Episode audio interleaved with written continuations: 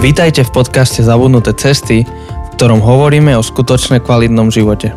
Na novo objavujeme kľúčové spôsoby života, ktoré v súčasnej spoločnosti zapadajú prachom. Priatelia, vítame vás v našom novom um, podcaste, respektíve v novej epizóde nášho podcastu. Ja sa volám Janči. A ja som Jose. A tuto spolu s nami sú naši hostia Jirka a Miša. Čaute. Ahoj. Zdravíme všechny. Ďakujem za pozvání. Ďakujeme, a... že, vy, že, že ste tu s nami a tešíme sa, že sa môžeme takto virtuálne stretnúť, keď už inak sa nedá. Medzinárodne vlastne. Presne. Áno, vlastne tí, čo to počúvate, by ste mohli hádať, že odkiaľ sú naši hostia. Máte na to asi dve sekundy. Jedna. No a teraz vám to prezradíme. My to nemáme zase tak jednoduché. My totiž bydlíme na pohraničí se Slovenskem. Takže já jsem vyrůstala na slovenských pohádkách, jo? Takže já se trošku považuju za takové slovenské dítě. Ale jsem jako Češka, Moravačka. Tak ty si ta pohraničná a Jirka, ty si ako na tom? Já jsem kousek od Brna. A vlastně v Brně jsme se i s Míšou potkali na škole, takže možná i díky tomu jsme se potkali.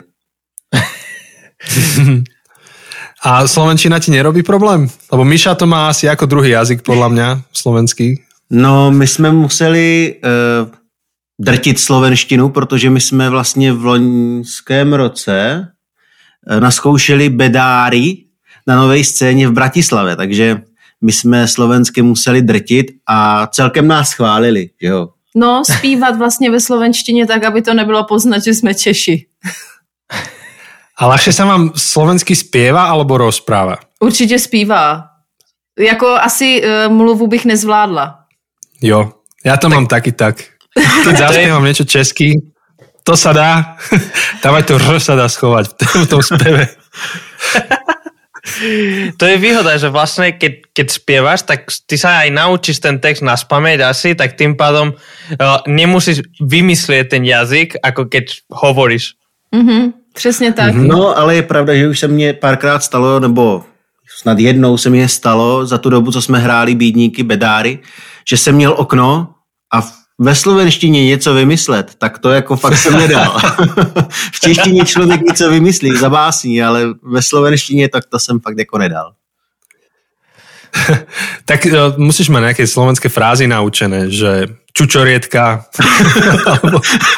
hodí sem valašku. To je v muzikálu, v každém muzikálu se, se zpívá o, o borůvkách. O, čučor, o, o čučorietke dokonce. Čučorietka? No.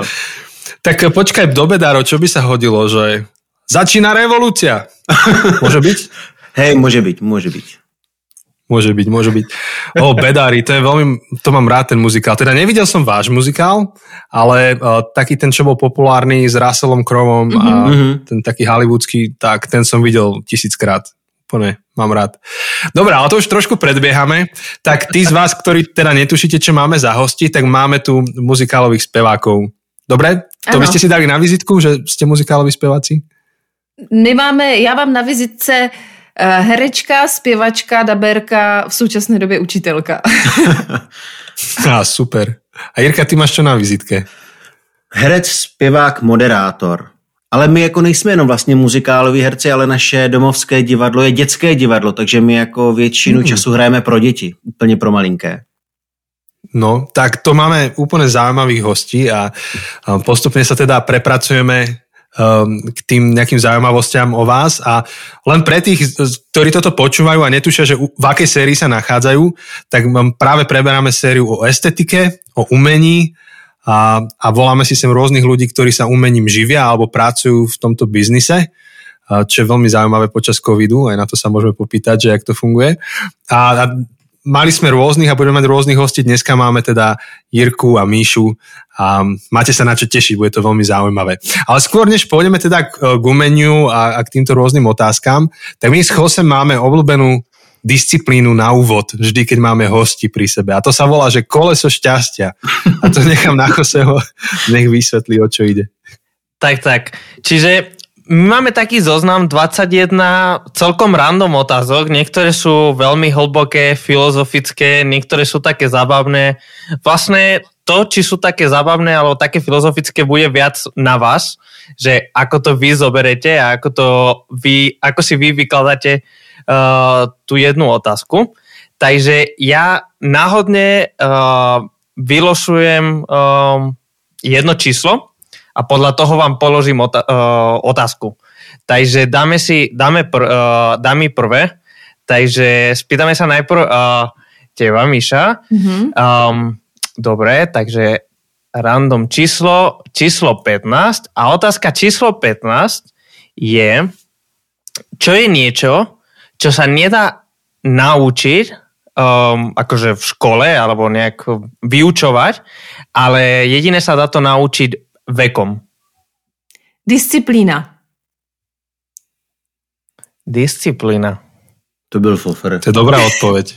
To je protože velmi... se teďka s tím setkávám jako učitel na distanční výuce, protože musíme učit přes počítač, tak donutit ty žáky, aby mě do příští hodiny odevzdali úkol a ještě vlastně přes počítač jako donutit, je to strašně těžké.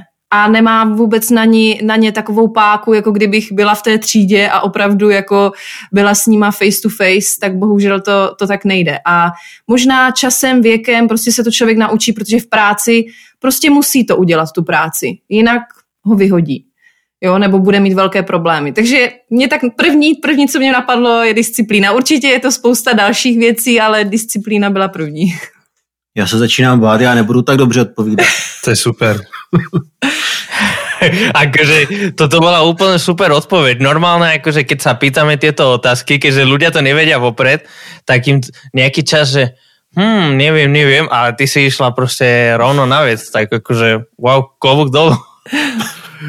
Dobre, Jirka, tak uh, teraz máš veľmi vysokú hladku.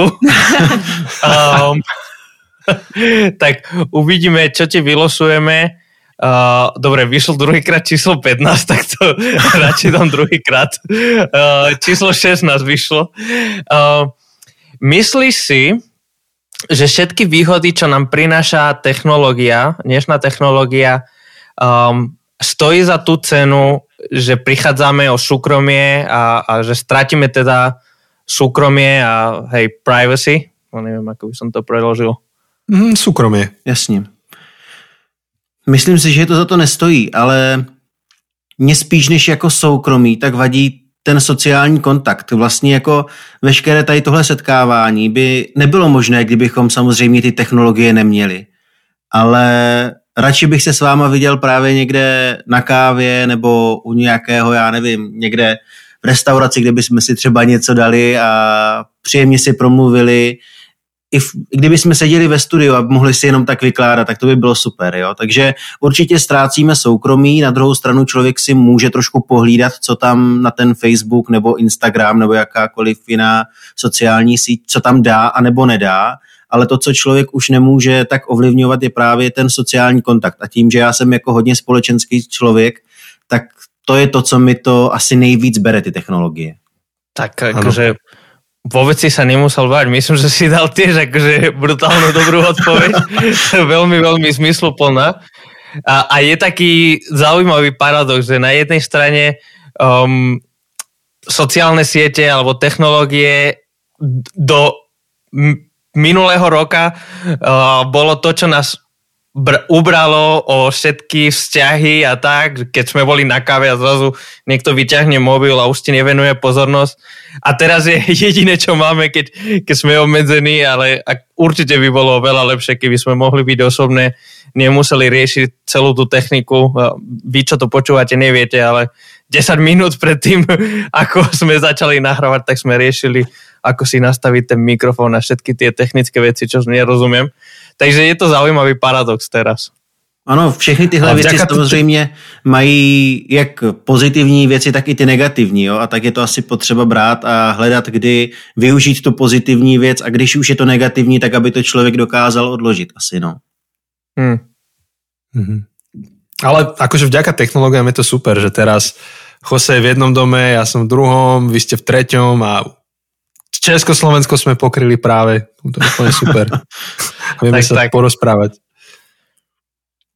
Dobre, um, Dáme ešte jednu otázku každému? Ja či... by som dal, ja som zvedavý, jasné. Daj ešte. Dobre. Takže vrátime sa k tebe, Miša. Um, vyšlo číslo jedna. Á, táto je, táto je dobrá. Táto môže byť celkom smiešná, alebo môže byť tiež veľmi hlboká. Uh, aké by bolo Too Long Didn't Read version akože tvojho života? Čiže nejaké shrnutie, nejaká veta, čo by shrnula tvoj život. Ja, sú, neviem, ja sa neviem asi dať ve viete, co by zhrnula svůj život. Já si myslím, že jako m, že ho žiju naplněně, jako na, že je takový naplněný, jako, že jsem ráda, že je takový, že si nedokážu představit, jako nechtěla bych žít život někoho jiného.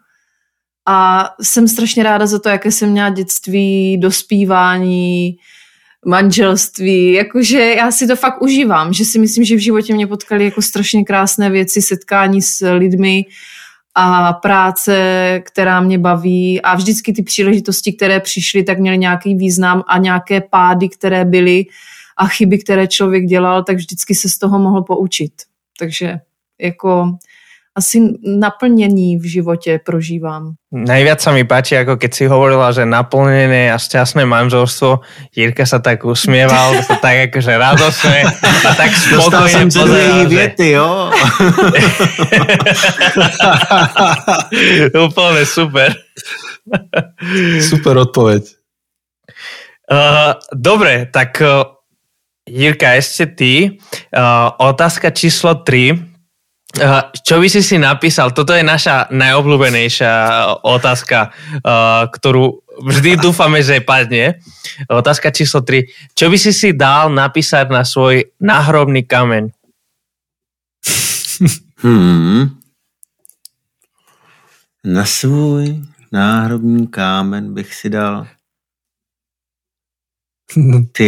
Zatiaľ, zatiaľ úplne suverénne najlepšia odpoveď je Joseho, vedúceho mládeže. Keď Jose bol ešte mládežník, tak jeho vedúci vravel, že by si dal napísať, že toto je ten, ktorý sa snažil. že, že aspoň sa snažil. Toto je ten, ktorý sa hey, snažil.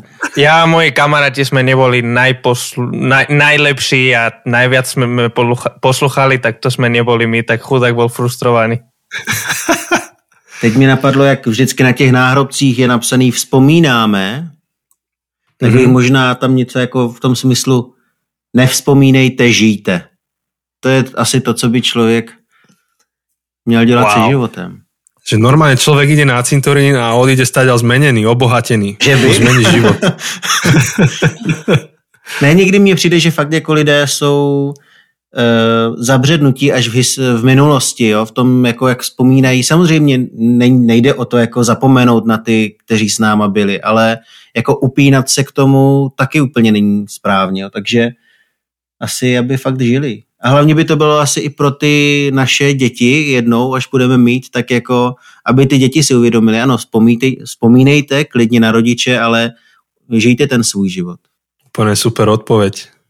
To bylo úplně, že na, na taký, um, jak se pově, keď... Uh... to keď si niekým pripiješ, na nejaký pripitok, že nespomínajte, žite, proste to je, to je úplne, úplne super. Strašne mi to páčilo. No, toľko ste sa bali a nakoniec ste dali dosť také inšpirujúce, dosť také Víš, dobré no? odpovede. Takže... Ani nevíme, co v nás je. No ešte počkej. No to sú tí umelci, oni vedia tvoriť a improvizovať. Ty kokso. Vlastne to je moja otázka na vás, Že, že do akej miery máte radi improvizáciu? Že niekto má radšej, keď sú veci naskriptované a vie, čo sa deje, a niekto miluje improvizáciu. Tak vy by ste sa kam zaradili? Já mám rád improvizaci během zkoušení, když ta inscenace vzniká, ale přiznám se, že pak jako nějaká velká improvizace na jevišti, kde jsou další lidi, tak to mám radši, když je to domluvený. Nebo jak se říká, divadlo je věc domluvená a pokud vyloženě někde není daný úsek, že teď je pro vás chvilka improvizujte, tak si myslím, že by to mělo proběhnout v rámci nějakých pravidel. Takže jako rád improvizuju na zkušebně, když to vzniká, ale pak při tom samém samotném představení jsem radši, když vím, co a jak.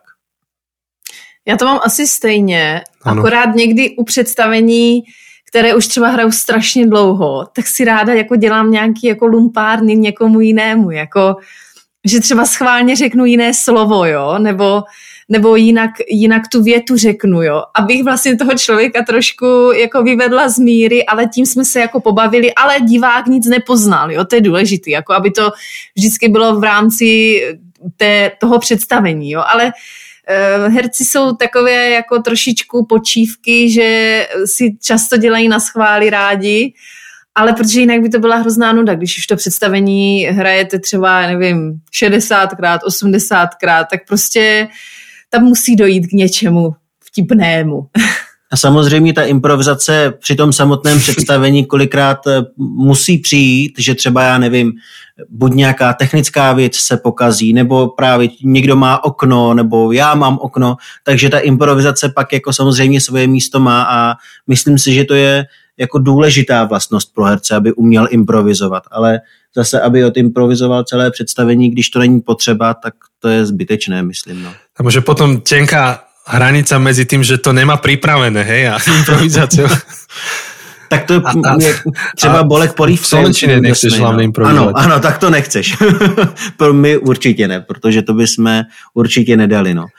Ale třeba právě jsem chtěl říct, že určitě znáte Bolka Polívku, jo, a to je prostě herec, který je známý tím, že improvizuje, kolikrát má představení, která jsou vyloženě jenom o improvizaci. Jo, takže zase člověk ví, na co jde, ale pokud, když jdeme, když jdeme třeba West Side Story v Ostravě, tak si myslím, že by ten divák, který si zaplatí ten lístek, tak měl dostat West Side Story a ne West Side Story Jiří Daniel improvizuje, jo, takže si myslím, že by člověk měl znát hranice v tom asi. Jo, inak potom to je jazz. Som počul tak, takú definíciu, že keď, že keď spravíš chybu v hudbe, tak je to proste chyba, ale keď ju spravíš dvakrát po sebe, tak to je jazz.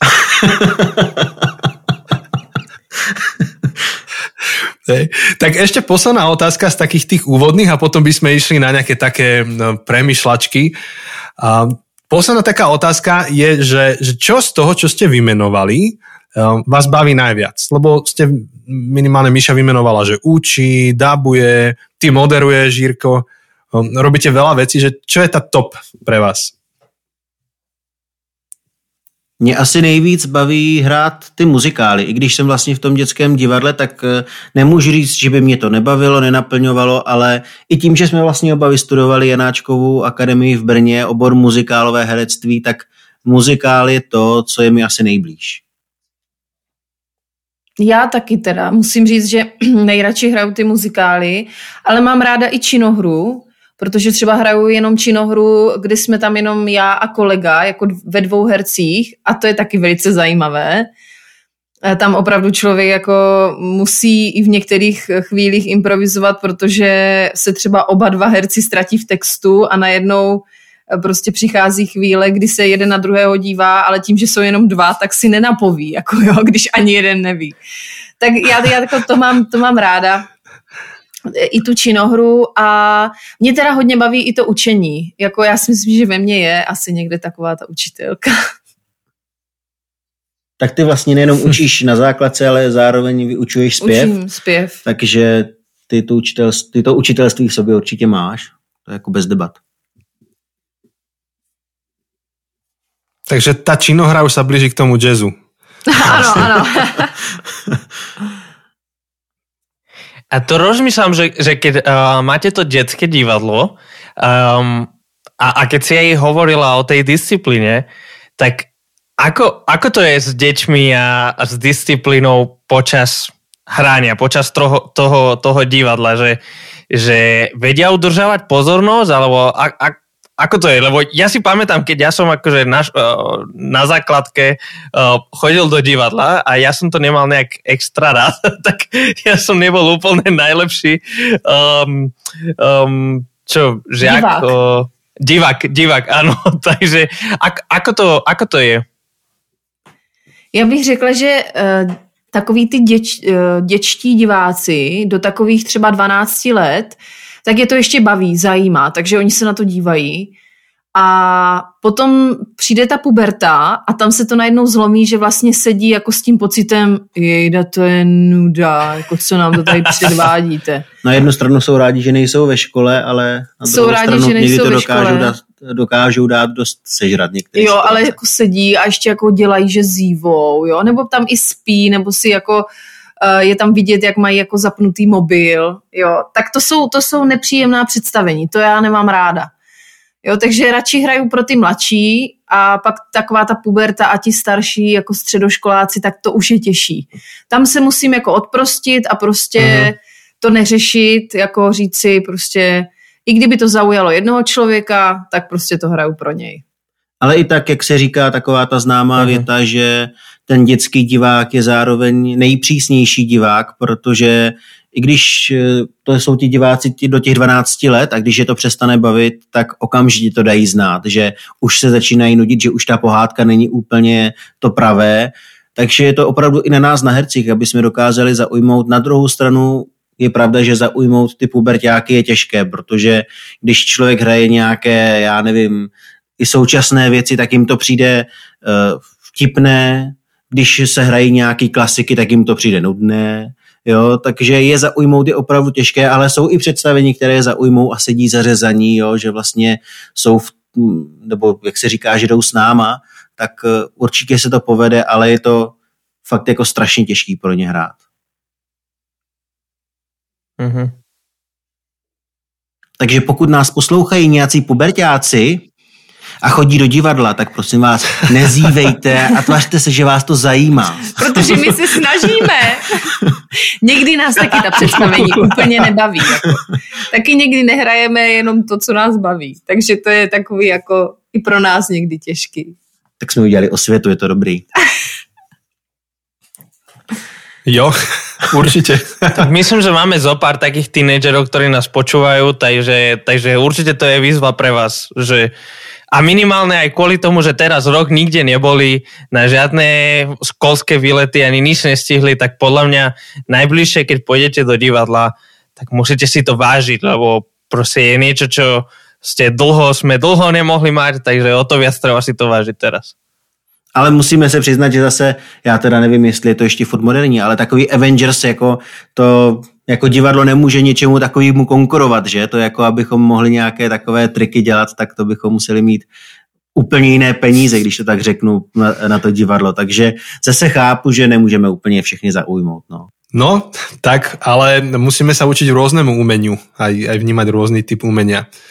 Tak e, presne tak, do divadla všetci povinne a niečo sa naučiť. Ej, akože e, ja mám vždy zážitok z toho divadla, lebo ten, ten, ten spád toho deja a vôbec tá dynamika je niekde úplne inde ako vo filmoch, e, kde vo filme tým, že je to silne vizuálne, tak v prvých piatich minútach máš akože brutál veľa informácií. A to divadlo je také postupné, že niekedy mm. až po pol hodine, po štyridsiatich minútach ti začnú zapadať veci, že aha. Ale, ale vždy ten zážitok je veľmi silný z toho, že, že odchádzam a fest ma to vždy baví. Tak mne to chýba, ja sa teším na divadlo, len čo bude znova. Tak je to přesně to, o čem jsme, nebo o čem jsem mluvil vlastně na začátku. Je to ten fyzický kontakt, je to to, že opravdu ten divák sedí v tom hledišti a divák, ten herec je na jevišti a vlastně i mezi, i když to nevypadá, tak mezi tím hercem i tím divákem probíhá pořád nějaká komunikace, jo? Že ten divák si říká, teď mě to baví, teď mě to nebaví a zároveň to v sobě vyhodnocuje nějakým způsobem ten herec, jestli se někdo baví nebo nebaví, jo. Vnímá to prostě jinak. No. Když ty, třeba teďka jsme měli premiéru, to už je v říjnu, takže v októbri, jsme měli premiéru právě v dětské pohádky Kráska a zvíře a to bylo bez diváků. A najednou člověk třeba i počítá, když je tam někde občas nějaká vtipná scéna, že se někdo zasměje a teď herec udělá ten for a teď to strašné ticho, vlastně to, co by si v průběhu toho představení, kdyby tam ty diváci byli nepřál, tak to najednou s tím musí pracovat. Ne, ne, nevidí právě to odezvu, jo. Takže určitě je to něco jiného než kino, protože mm-hmm. tam ten fyzický kontakt taky není. Áno, áno, áno. To, to, to je pravda, že v podstate v tom divadle tým, že sa mení publikum a život sa mení, tak vlastne nikdy to není to isté, keď to, keď to zahrá ten tím, ten kolektív. A aj keď za večer majú dve vystúpenia, že dvakrát to idú, tak oni sú rôzne v podstate. Je to tak, s tým súhlasím. Hey, Taký no. niečo řekni, ja som to nevedel. Taký súhlasí? Áno, súhlasí. No. Súhlasí, to je dobre. Dobre, tak um, máme na vás pripravených niekoľko takých otázok, ktoré súvisia s tou našou sériou, že, že viera a, a umenie. A pre nás je to zaujímavá kombinácia v tom, že, že moc, sa, moc sa ľudia nad tým nezamýšľajú, keď, čo ja viem, programátor je veriaci, tak si povieš, že no tak veriaci programátor, tak počúva v jednom uchu asi rádio nejaký, nejaké kresťanské a programuje pri tom. Hej? Ale, ale práve pri showbiznise a pri umení sa to niekedy až dáva do takého kontrastu voči, voči viere, lebo v tom extréme si predstavíme, že showbiznis a umenie, no to je ten Hollywood a to sú proste všetky tie filmy a seriály a, a, a viera to je ten kostol, kde sme zavretí a to sú ako keby dva úplne rôzne svety. Ale práve napríklad vo vás Sa, sa tie svety prepájajú, tak pre nás to je zaujímavé, chceme sa na to trošku popýtať. Tak tá prvá otázka by bola, že ako sa vaša viera prenáša do vašej práce a, a ako vplýva na to, čo robíte? Môžu tú otázku otočiť? Kľude, akože my máme otočenú všetkými smermi, takže začni, kde chceš a my ja. sa prepracujeme k tomu v kľude. Dobře, ja začnu tak. Jak sa moje práce môže přenést do mojí víry? Super, pojď na to. To, že jsem mohla dosáhnout nějakého vzdělání, to, že mám nějakou zkušenost, i třeba, nevím, ohledně zpěvu, vystupování nebo něčeho takového, tak to můžu použít ve své kapele. A tím, že mám kapelu křesťanskou a snažíme se tam prostě skládat vlastně duchovní, duchovní skladby, duchovní písničky, tak to, že něco umím, ať už z toho divadla, nebo z té školy, ze zpěvu, tak to můžu právě předat potom profesionálněji, nebo jak to mám říct, těm posluchačům té naší kapely.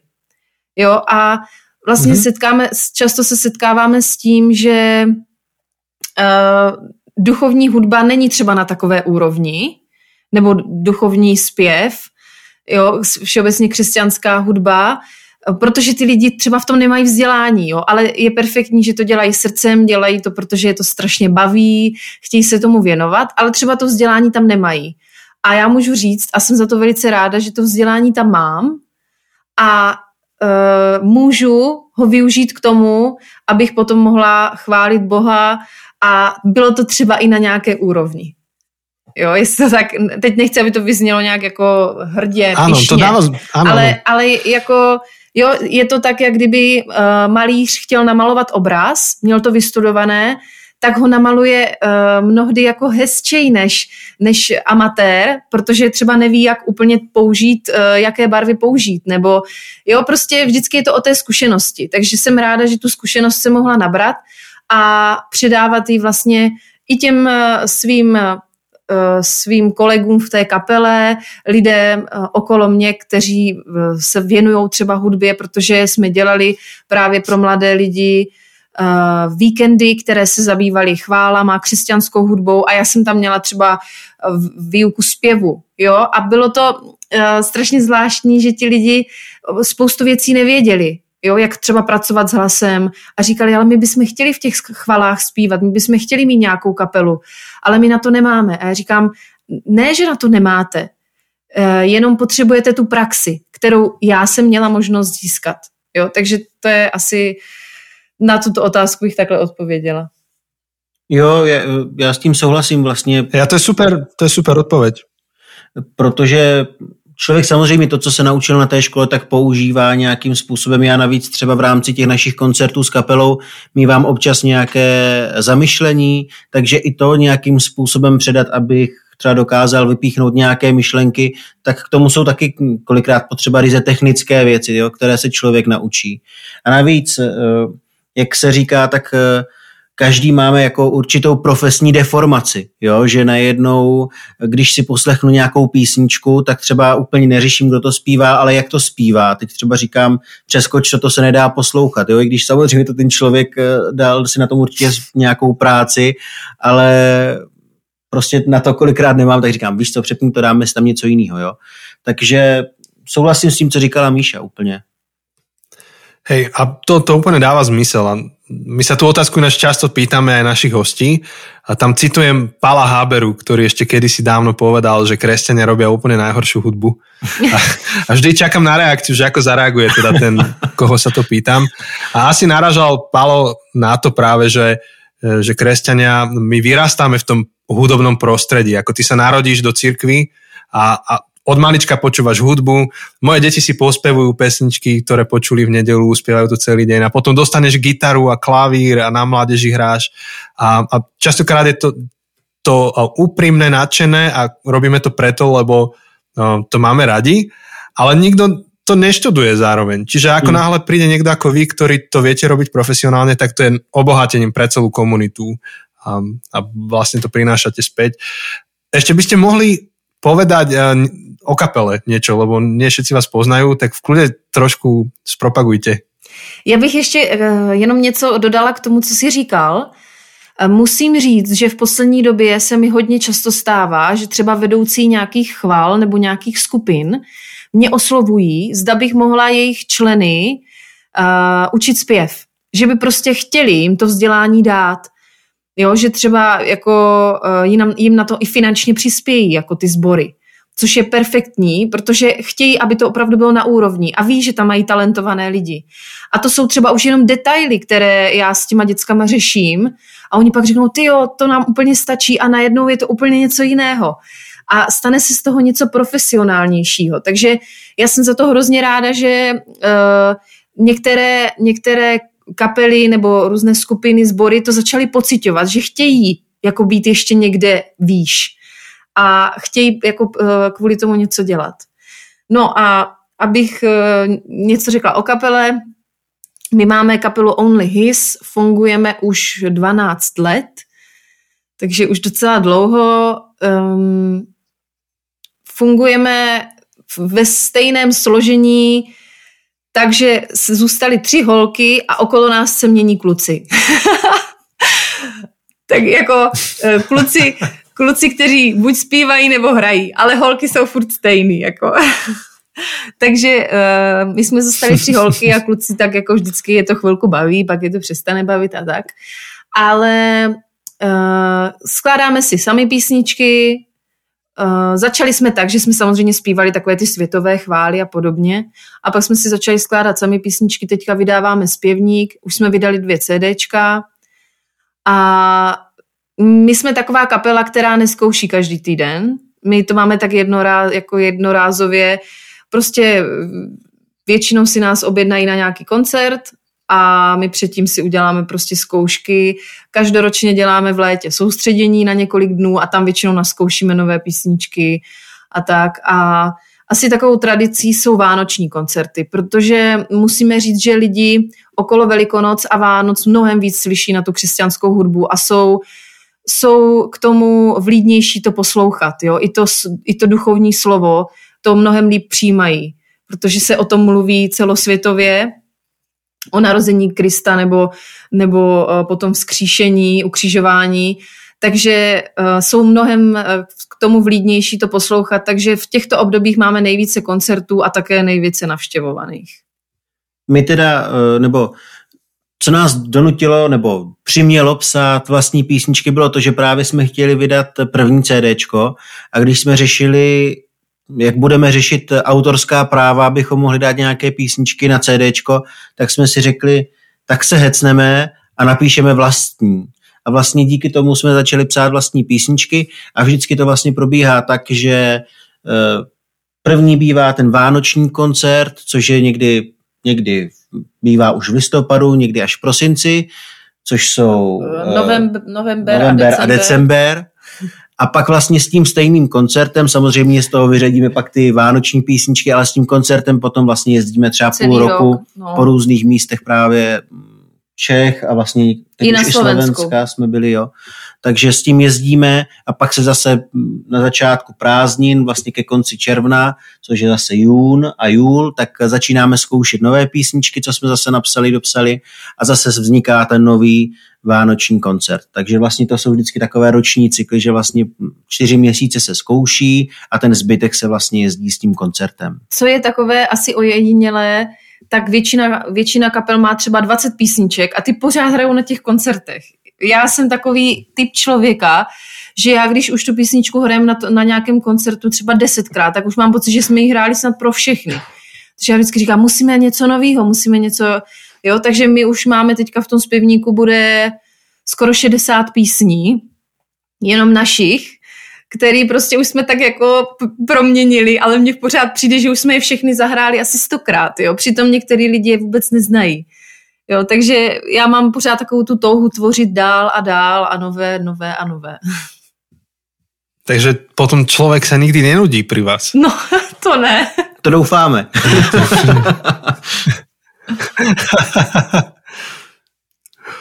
Hej. Tak možno, že by sme teraz mohli tú otázku znova tak otočiť naspäť, že, že ako viera vplýva na, vaše, na vašu robotu, um, alebo že ako vaše prostredie reaguje na to, že ste veriaci, že či si to všímajú, či to riešia alebo neriešia. Tak v kľude, akokoľvek si môžete na toto zodpovedať. Ja bych řekla takovou jednu zkušenost, kdy sme měli... Uh... koncert v divadle, takže nekřesťanský jako koncert z muzikálu. A po tom koncertě za mnou přišel jeden kolega, se kterým, ale já už se znám třeba kolik, tři roky. Koho myslíš? No, to nebudu říkat veřejně. Přemýšlej, jak já přemýšlím. Musíš naznačit posunkovou rečou nějak. Uh, no, já si myslím, že už se tak dva, dva až tři roky známe. Jo, ve stej, v tom divadle. A najednou za mnou přišel po tom koncertě a říká, Míšo, ty jsi věřící? A já říkám, jo, jsem. A on mi říká, já jsem si to myslel. A já říkám, a jak jsi to jako poznal? Říká, vy jste se nějak jednou bavili a jako tak jsem nějak to zaslechl, tu debatu, a tak mě to zaujalo, protože já jsem taky věřící. A vlastně jako hrozně, a to je super. Jako bylo hrozně zvláštní, že my už fakt jako dva až tři roky se známe a za celou tu dobu jako jsme to ani jeden jako nepoznali. A hlavně jsme jako, on mě asi dlouho sbíral odvahu se na to zeptat, jo. Takže najednou, a pak, pak jsme si jako vykládali, vykládali a říká mě právě otázku, ty a jako, jak můžeme být světlem tady v té, v té branži pro druhé. A já říkám, já si myslím, že to je o tom, že uh, musíme ukazovat na ty křesťanské hodnoty. Jo? To, a to, že se s někým dostaneme třeba do, do rozhovoru a začneme se o něčem, o něčem duchovním bavit, jo? Tak mu třeba ukázat na to, co je jako kdyby správné. Ale určitě si myslím, že to není o tom ukazovat jako... na Boha, který je uh, hrozný, kterého se lidi bojí a, a vlastně na takového starozákonního Boha, který uh, lidi, lidi z něho měli strach a tak, ale v této době je právě důležité to být světlem, ukazovat na toho Ježíše, který nám přináší tu naději. Jo? A tak jsme se o tom bavili v tom divadle, jako jak bychom mohli oba dva kolem sebe šířit vlastně tu naději, to světlo. A bylo to strašně zajímavé a stále nad tím přemýšlím. Hodně lidí to o nás ví, nevím, jestli jako všichni, že jsme věřící v, tom, v těch divadlech, ale hodně lidí to ví, jako nějak se tím netajíme, ale málo lidí přijde a ch, jako chce se na to téma bavit. Jo? A možná je to i naše chyba, že my na to nenavedeme to téma. Protože možná máme nějaký jako strach, obavy, jako co by si ještě jako o nás řekli a jestli už to není moc. Ale na druhou stranu, já mám radši, když ten člověk přijde a zeptá se právě na Pána Boha nebo na to, jestli jsem věřící, protože nemám ten pocit, že něco někomu vnucuju, protože to si myslím, že to je to, co dokáže toho člověka od víry úplně nejvíc odradit, pokud má ten pocit, že mu něco cpu. Jo, takže to je, te, to je ta věc, jo, že pokud přijde a řekne, prosím tě, ty jsi věřící, tak si s ním o tom začnu vykládat třeba, proč jsem věřící a jaký mám přístup k některým věcem. Jo. Co je třeba strašně někdy zvláštní, tak jednou jsme se o tom bavili právě i e, s gejem vlastně, jo, že, protože vlastně v divadelním prostředí je jako velká část herců homosexuálů. homosexuálů. A tak právě jako se ptal, dobře, tak ty jsi věřící a ty mě jako odsuzuješ. A teď jako, co mu na to člověk má říct? Tak jsem mu na to jednoduše řekl, podívej se, já tě neodsuzuju, nemus, to, že s ničím nesouhlasím, nebo si nemyslím, že by to tak mělo být, ještě znamená, že tě budu odsuzovat kvůli něčemu. Zvlášť, ještě neznamená. Ještě neznamená, jo. Zvlášť, já jsem si zažil taky svoje s tím, jak vypadám, vy mě nevidíte, co od nás posloucháte, takže já jsem vlastně na půl Rom, takže co se týče toho nějakého odsuzování, tak si člověk už taky něčím prošel, jo. A když je ten na základě toho, jak nějak vypadá, nebo jaký má vztahy, jako ten člověk mi nikdy nijak neublížil, proč bych ho měl odsuzovat jenom kvůli tomu, že je homosexuál, no tak dobře, tak když nesouhlasím s tím, že někdo nejí maso, tak taky ho nebudu odsuzovat, že je vegetarián, že? Takže jako pro mě to jsou takové jako věci, no. Já bych ještě dodala jednu věc, jak přenést tu víru do toho umění. My jsme začali využívat kolegy, kteří jsou šikovní třeba jako zvukaři, světlaři, Uh, prostě, já nevím, švadlená, jo, z divadla. A my jsme začali využívat a říkali jsme, ty, ty, ty jsi jako dobrý zvukař, nechceš nám nazvučit jako koncert? A najednou oni s náma začali jezdit. A tím, že jsme večer seděli a prostě oni byli v té uh, naší společnosti, tak jsme se samozřejmě dostávali na ty, na ty křesťanská témata a vlastně oni se do toho taky zapojovali, jo. A pak je hrozně zvláštní, a vlastně jako legrační a strašně pozbuzující, když najednou slyším, že oni si zpívají naši písničku.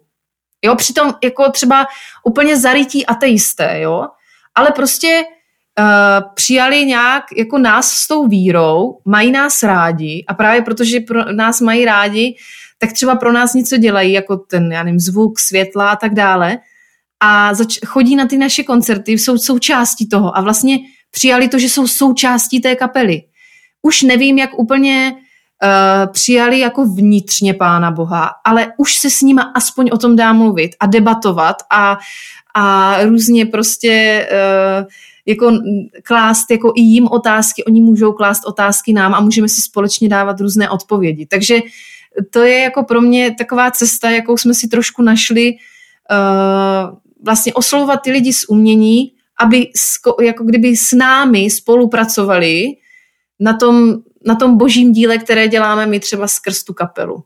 My vlastně v Only His máme jednu písničku, která se jmenuje Upevňuj víru mou a když si to ten člověk vlastně zpívá s náma, ač prostě třeba to neprožívá tak vnitřně, tak už jenom to, že to podle mě vysloví, tak se ho to může nějakým způsobem dotknout, jo? Že vlastně, když s tím odchází s tou písničkou Nartu a zpívá si Upevňuj víru mou, tak to přece nahoru nebo kamkoliv, kde je Pán Bůh, tak to tam prostě k němu doletí a určitě to nezůstane bez odezvy. Nebo zvukaře slyšíme, jak si zpívá ve sprše Přijď zas mezi nás, jo, to je naše písnička. Jako Přijď za námi, Ježíši, zpátky za námi na zem a on si ve sprše zpívá Přijď zas mezi nás.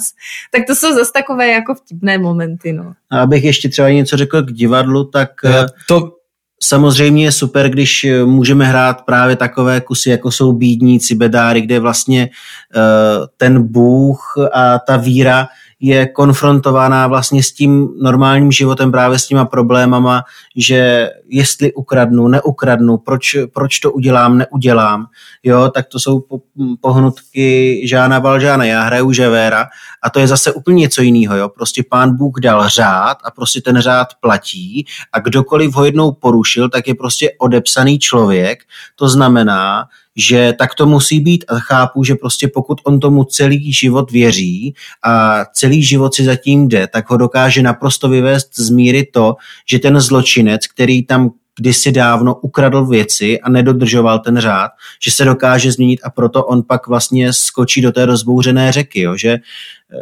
takže hrát tyhle kusy je samozřejmě super a někdy je to těžší si v tom najít to, co by člověk tím chtěl předat samozřejmě, jo.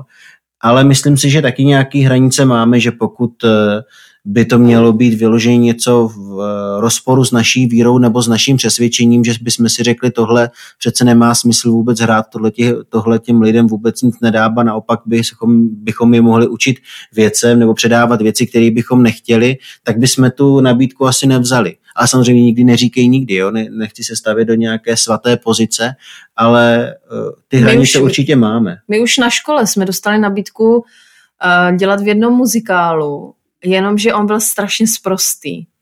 A já jsem prostě, já, mě by to, já, já bych to nezvládla. Já jsem prostě, a to byla škola, jo, a já jsem si říkala, tak oni mě vyhodí, jako když já řeknu, že já v tom nebudu, tak prostě já jsem se tady jako skončila.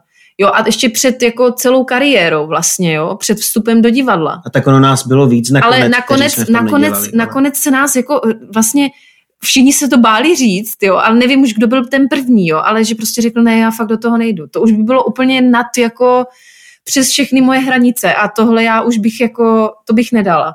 No a nakonec, já nevím, kolik nás do toho nešlo.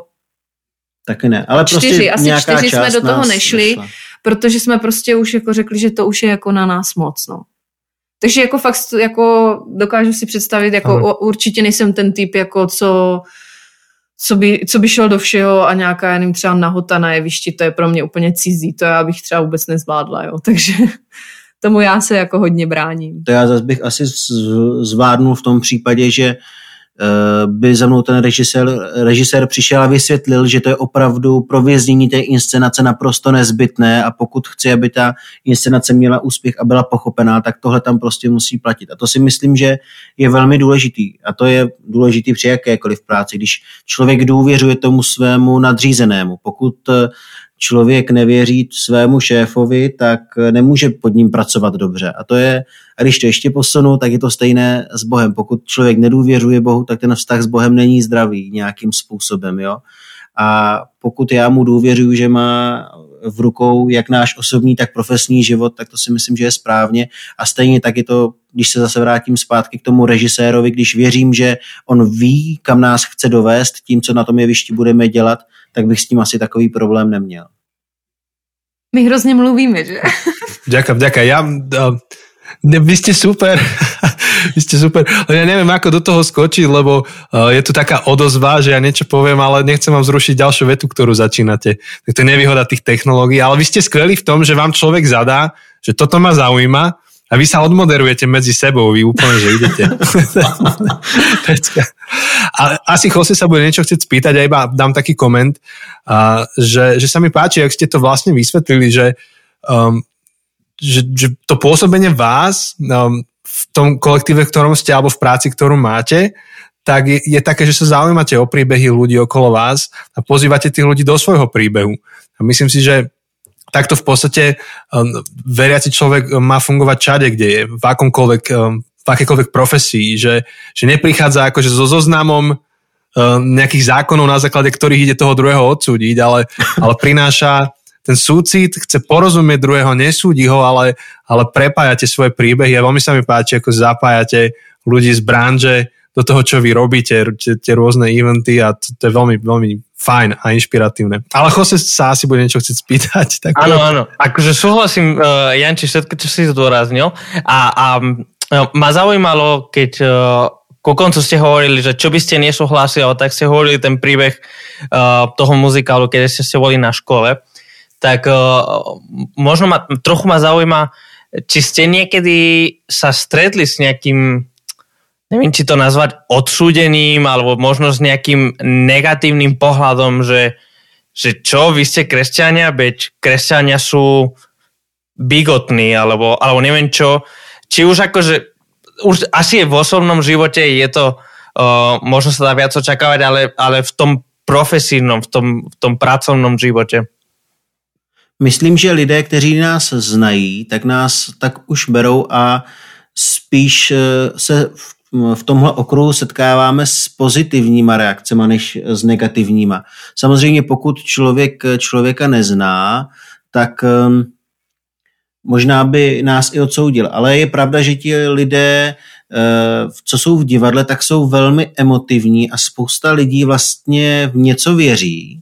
Nedokážou to úplně popsat, co to je. Věří v nějaké pozitivní energie a tudíž si myslím, že tam nějaké odsouzení asi ani kolikrát, nechci říct nehrozí, ale se... Spíš bych to neočekával, protože opravdu věří fakt jako v ty různé energie pozitivní a když oni v něco věří, tak nebudou odsuzovat to, že někdo věří v trošku něco jiného, jo. Takže si myslím, že my jsme fakt jako se s žádným odsouzením na základě toho, že jsme křesťané, nesetkali. Naštěstí. Mm-hmm. Super, akože to je len pozitívne, to, to, to nebolo, že to, to je len akože pozitívne, keď sa to nedieje. To len ma zaujímalo, že či ste mali také, takúto skúsenosť, keď už uh, ste spomínali.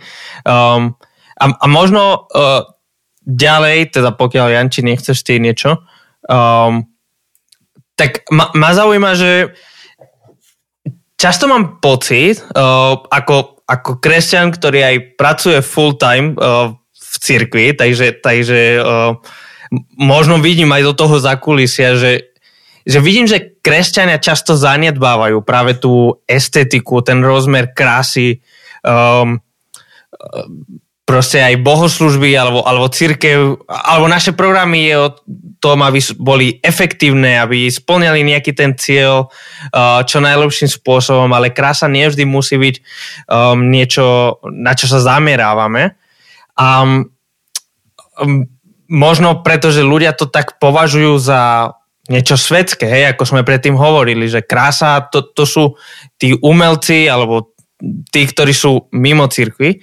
Um, ako si myslíte, že, že cirkev dnes na Slovensku, v Česku by mohla pomocou umenia, pomocou krásy byť lepším stelesnením toho posolstva Ježíša Krista?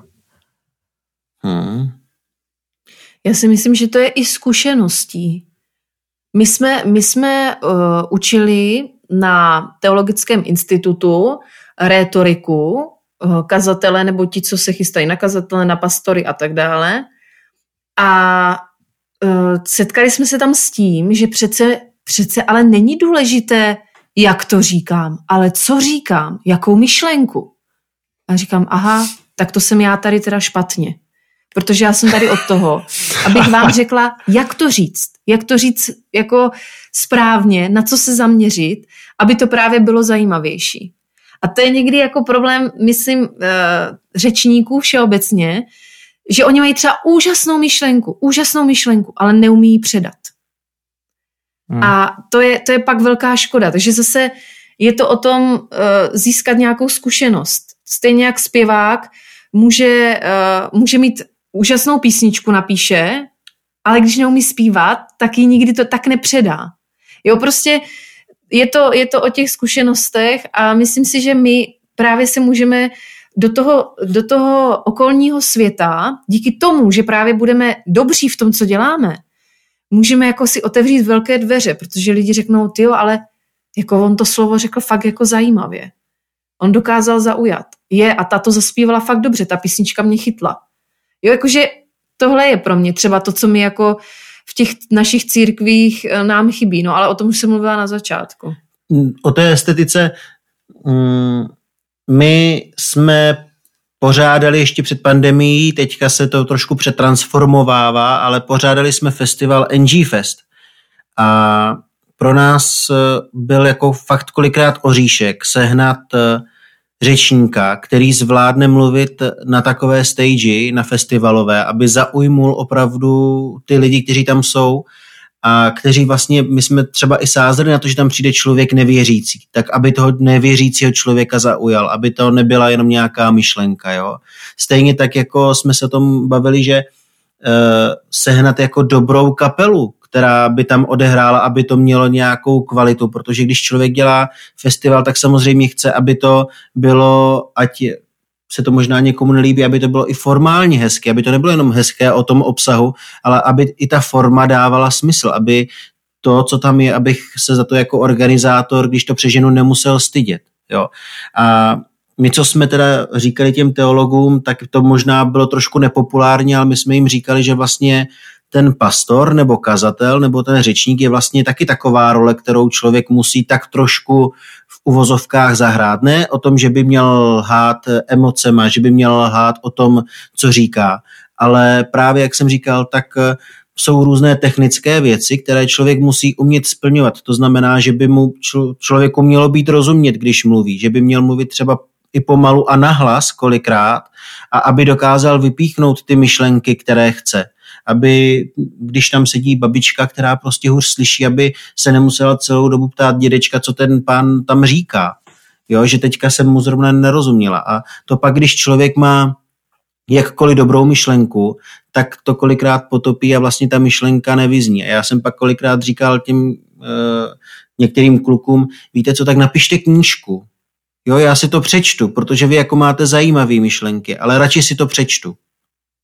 Jo, takže určitě ta estetika nějaká taková je. Ale na druhou stranu nevím, jestli je to věc, která jako dokáže e, lidi přivést do církve. Já si myslím, že hlavní problém církve je to, že se čím dál víc uzavírají do sebe, že je strašně málo takových projektů jako za kostolem a v Brně třeba City House, který jsou opravdu pro ty lidi který, a vlastně jsou rádi za každého člověka, který tam přijde, nehodnotí ho, jak vypadá, nehodnotí odkud přichází, jak přichází, ale hodnotí to, že přichází za Pánem Bohem, že přichází za Ježíšem, a to si myslím, že je důležité. To je to, co dokáže nevěřící lidi přivrat, při, přivést do církve. A ještě jenom, jestli k tomu můžu, je to právě o tom, že uh, z církve často odcházejí lidi, kteří něco prožili, ať už třeba rozvod, jo, uh, sami ví, že udělali nějakou chybu v životě, a necítí se být hodní té církve, toho chození tam.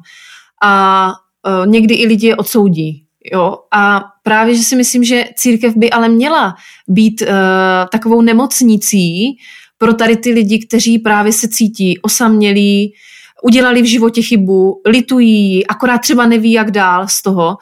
A neuzavírat se tady těm lidem, ale právě, aby lidi cítili, že tam můžou přijít, když ten problém mají. Ne, že my je odsoudíme. A to si myslím, že je taky jako problém, že prostě lidi odchází, protože se necítí dobře, protože by je někdo mohl odsoudit. Takže já bych to tak jenom zhrnul, tak myslím si, že to gro je právě to, co říkala Míša, a ta estetika je jenom přidaná hodnota, co tomu jenom pomůže, ale pokud bude chybět ten základ, tak i když to bude sebehezčí, sebelíp odvykládaný, tak vlastně to nebude mít smysl a nebude to mít určitě ten účinek. Ale to určite súhlasím, a ja teraz, um, kým ste hovorili, tak som rozmýšľal, že joj, keď ja som bol na teológii, prečo vás nezavolali na, na kurz retoriky, lebo ja sto percent sú, súhlasím s tou myšlenkou, že, že ak, máš, ak máš výbornú myšlenku, ale nevieš ju predať, tak proste na čo ti je tá dobrá myšlenka, keď nikto ťa nechce počúvať. Uh, a, a pre mňa, akože, aj keď ja si pripravujem nejaké slovo, nejaké kázanie alebo niečo, tak, tak venujem veľa času príprave tých myšlienok a rovnako veľa pripravujem času príprave toho rečenia, že ako to poviem. Prezentácie. Prezentácie, mm-hmm. aby to bolo lákavé, aby sa to dalo sledovať, aby sa dalo ľahko ísť z bodu A do bodu B, aby presne aj tá babička, ktorá už možno nevidí, nepočuje dobre, tak vedela ako, ako á bé cé a, a to, nad tým som rozmyslel, že ako sa podobajú tie profesie, že, že kazateľ, pastor a, a herec, alebo tak. Ešte keď ste hovorili o tom, um, ako ste hrali pred prázdnym divadlom a ako chýba tam tá interakcia s tými ľuďmi, lebo akože už teraz nejako sme si aj zvykli, myslím, aj s Jančím, myslím, že Janči, aj ty súhlasíš, ale keď sme presne pred rokom nahrávali úplne prvú bohoslúžbu online, keď začala pandémia, si pamätám, že som akurát ja kázal a zrazu som kázal do, do kamery, ale tam bol len ten jeden technik a, a možno jeden ďalší človek, ktorý to tak kontroloval. A červené, červené svetielko. A len červené svetielko. A presne, ty aj povieš nejaký vtip alebo nejakú smiešnú poznámku alebo tak, ale nikto sa nesmie, lebo aj ten technik, ktorý ty vidíš, že sa len tak trochu akože smeje, ale, ale nechce sa smiať nahlas, aby nerušil tú nahrávku. A, a úplne som cítil tie prvé mesiace, kedy sme nahrávali pred, len pred kamerou, že bolo oveľa náročnejšie kázať a že, a, a neviem, ako to vy máte, ale ja som úplne cítil, že ja čerpám energiu z toho publika, z, z tých uh, ľudí, čo sú v tom kostole. Ja, ja cítim tú energiu, čo ide od nich. A ja som zrazu cítil, že vždy, keď som končil to kázanie, to nahrávanie, um, na tie online bohoslúžby, tak som sa cítil úplne tak vyčerpanie, že, že som cítil, že mi chýba tá energia, tá spätná väzba od ľudí. Takže ja, ja veľmi tak cítim, že, že presne, že tie práce majú svoje odlišnosti a tiež to nejak akože nechceme klamať a tváriť sa, ale že je tam istý, istý prvok toho performance a, a netreba sa tváriť, že nie, akože ja chápem, že niekto sa môže uraziť alebo pohoršovať a ja rozumiem, prečo tí teológovia, kazatelia sa možno cítili čudne, ale proste je to tak, akože my, my musíme trochu pracovať nielen na tom, čo predniesieme, ale, ale ako to predniesieme. Souhlasím, určite souhlasím se vším. Áno, akože a t- tento princíp, že nejde iba o obsah, ale aj o formu, ten platí všade, ten, ten platia v reštaurácii, že nie je jedno, ako ti dajú jedlo naservírované. Mm. Už to urobí polovicu tej chute. Rovnako nestačí ti, že bývaš v nejakej krabici, ale chceš bývať v dome, ktorý esteticky na teba vplýva nejak. Čiže celý život je tak vyrobený, ako Boh to tak stvoril, že jednak potrebujeme prijať pravdu, ale aj s tou estetikou. Takže Jose to tu vysvetloval už v tejto sérii, že sú to také tri kruhy, ktoré sa pretínajú. To je apologetika, čiže pravda, otázka pravdy, potom je to etika, otázka dobra, a potom je to estetika, otázka krásy. A tie tri veci sa musia nejakým spôsobom stretnúť. A cirkev by to mala hľadať, že ako to súvisí medzi sebou. No až budeme učit a... teologii, tak určite použiju to o tom jídle. To je super prímier. Áno, lebo v cirkvi je to také, že vieš, jak v Matrixe, že ich krmili tou kašou, ak ano. Si pamätáte ten film Matrix, že sú to, je to nutrične hodnotné, čo chceš, proste. ide, ide o výživu. No a v podstate už sme pomaly vyčerpali tú našu hodinu, tak moja posledná otázka na vás by bola tá, že čo by ste chceli, aby sme sa vás spýtali a sme sa vás nespýtali? Tak se nás zeptejte. Já vím, uh, jakou máme přípravu na představení. Před ne, představením. To jo, jo, nejde to zajímavý. Počkej, môžeme sa to opýtať teda? Ano, ano, určite. Dobre, tak to je naša posledná otázka, že akú máte prípravu na představenie? Já jsem taky chtěl říct jednu věc, že uh, já, když mám trému, protože to je taky velmi častá otázka, jestli herec má před představením trému, taky odevzdávám Pánu Bohu. A to musím říct, že mám takový rituál, jestli to tak můžu vlastně vůbec nazvat, že vlastně před každým představením, než, než to začne, než jdu na ten výstup, tak veškerou tu trému odevzdávám Pánu Bohu, aby tam se mnou byl, aby to všechno proběhlo dobře, aby technika nesklamala, aby, abych já nesklamal, aby to vlastně všechno zapadlo. Takže myslím si, že to je taky důležitý říct, že vlastně Pána Boha nevylučujeme vůbec vlastně ani před tím představením, ani v průběhu toho představení, protože věřím tomu, že kdyby tam s náma nebyl a my jsme tu trému neodevzdali, tak budeme... A jednou se mi to stalo, že jsem, nevím, jak jsem se pozdě nalíčil nebo něco, nebo pozdě jsem si dal port a pak jsem šel vlastně na to představení a říkám si, já jsem se nepomodlil. A teďka najednou byl jsem tako strašně nervózní z toho, že jsem na to vlastně sám. Takže potom hned, jak byl chvilku čas, tak vlastně jsem to tomu Pánu Bohu veškerou tu trému odevzdal a vždycky mi to udělá jako klid na srdci a vždycky vím, že to nějakým způsobem dobře dopadne. Jo, je to pravda, já to mám taky. Jako já se musím před každým představením pomodlit.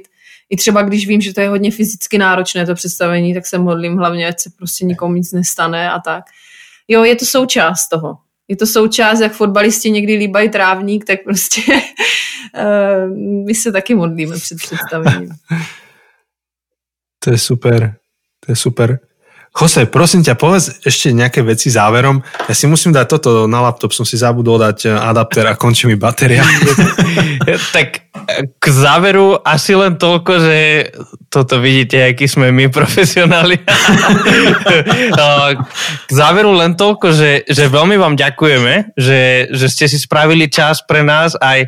Uh, ste naozaj úžasne odpovedali, akože ja úplne súhlasím s tým, čo Janči predtým hovoril, že, že vlastne ste si to aj sami odmoderovali, že vidno, že ste aký, uh, takí profesionáli, hej, vidno, Jirka, že, že si moderátor profesionálny, že, že vlastne jak dobre ste sa doplňali, jak jeden hovoril a druhý to doplňal a, a to bolo úžasné a myslím si, že aj tí, ktorí, ktorí nás počúvajú, tak myslím, že to bolo aj hodne prakticky, že, že aj tak akože pre mňa, čo nie som umelec, tak, tak mnoho vecí som si zobral, ako môžem aj v mojom živote pridávať viac krásy, alebo, alebo ukazovať, možno nepridávať, ale ukazovať tú krásu, aj tú krásu Evanjelia, tú krásu dobrej správy a tú krásu Ježiša Krista jednoduchým spôsobom, len, len životom, ako, ako ste hovorili. Takže uh, chcem vám, chceme vám uh, veľmi pekne poďakovať a, a je, to,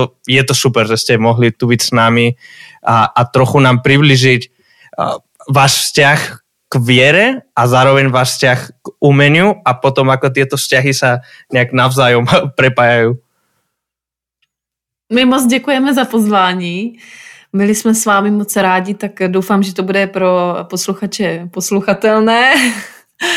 A budeme se na to těšit, co z toho všechno vyleze a bude hlavně vám přejeme, aby aby ty podcasty byly stále tak sledovatelné a aby se vám všem dařilo. A snad se brzo budeme moct potkat face to face a povykládat si právě třeba u nějaké kávy nebo u čaje a jenom tak jako se zasmát a tak jako v pohodě. Protože v této době je to... A možná, možná já si vždycky říkám, že vždycky se snažím na všem hledat to pozitivní, že jako tato doba nám nejenom spoustu vzala, ale ona nám toho spoustu přinesla, protože my jsme si spoustu věcí měli uvědomit. Jak je drahocenný čas s přáteli, jak je drahocenný čas s rodinou, jak si máme vážit svého zdraví, že člověk už mnohdy na to zapomínal. A právě i to, že se nemůžeme scházet v těch společenstvích. Jo, jako ze začátku mě to hrozně bavilo, jako dělat ty bohoslužby online, ale jak už je to člověk po tom roce, tak e, najednou prostě člověk jako úplně vytrácí a zase si ale hledá jinou variantu toho, e, jak já třeba teďka hodně jako jenom čtu Bibli. Jo, mám takové, jako že prostě e, nesleduju bohoslužby, ale čtu Bibli. A v tom si myslím, že to je, že č- člověk má hledat ty možnosti, jak se s tím Bohem setkávat. Někdy přes společenství, někdy e, z poslouchání slova, někdy jenom se čtení Bible, ze zpěvu písní a podobně. Takže jako hledejme si každý cesty k Pánu Bohu, tak jak zrovna budeme chtít a potřebovat. Já vám taky chci moc poděkovat za příjemný vykládání. Ono to fakt jako uteklo. Já jsem si říkal, tyjo, hodinu, co budeme vykládat. A nakonec fakt to bylo moc příjemné. Děkuji. No my ďakujeme, že ste prišli a naša skúsenosť je taká, že po hodine a pol to akurát začína byť také dobré. Tak to si necháme na příště. Na budúce. Tak, tak. A budeme sa tešiť, až vás pozveme teda na nejakú tú kávu a, a, alebo na nejaké to dobré jedlo a, a vtedy pri tom jedle, pri tej káve vzniknú tie najlepšie rozhovory, takže uh, budeme sa na to tešiť, až sa trochu uvoľnia um, tie obmedzenia, čo sú teraz. Ďakujeme. Ďakujeme. Ďakujem, áno. Tak ďakujeme. A ešte záverom možno, že ak toto niekto počúva prvýkrát a chceli by ste sa viac dozvedieť o podcaste alebo celej sérii, ktorú robíme a o ďalších veciach, napríklad o knihe, ktorú sme napísali, tak choďte na zabudnuté cesty bodka es ká a tam sa všetko dozviete. A mimochodom nepísali sme ju preto, lebo by ľudia nás neradi počúvali, ale napísali sme ju... Tiež, ale tiež mi to napadlo, keď, keď Jirka hovoril o tom, že, že napíš knihu, tak tiež mi napadlo, že...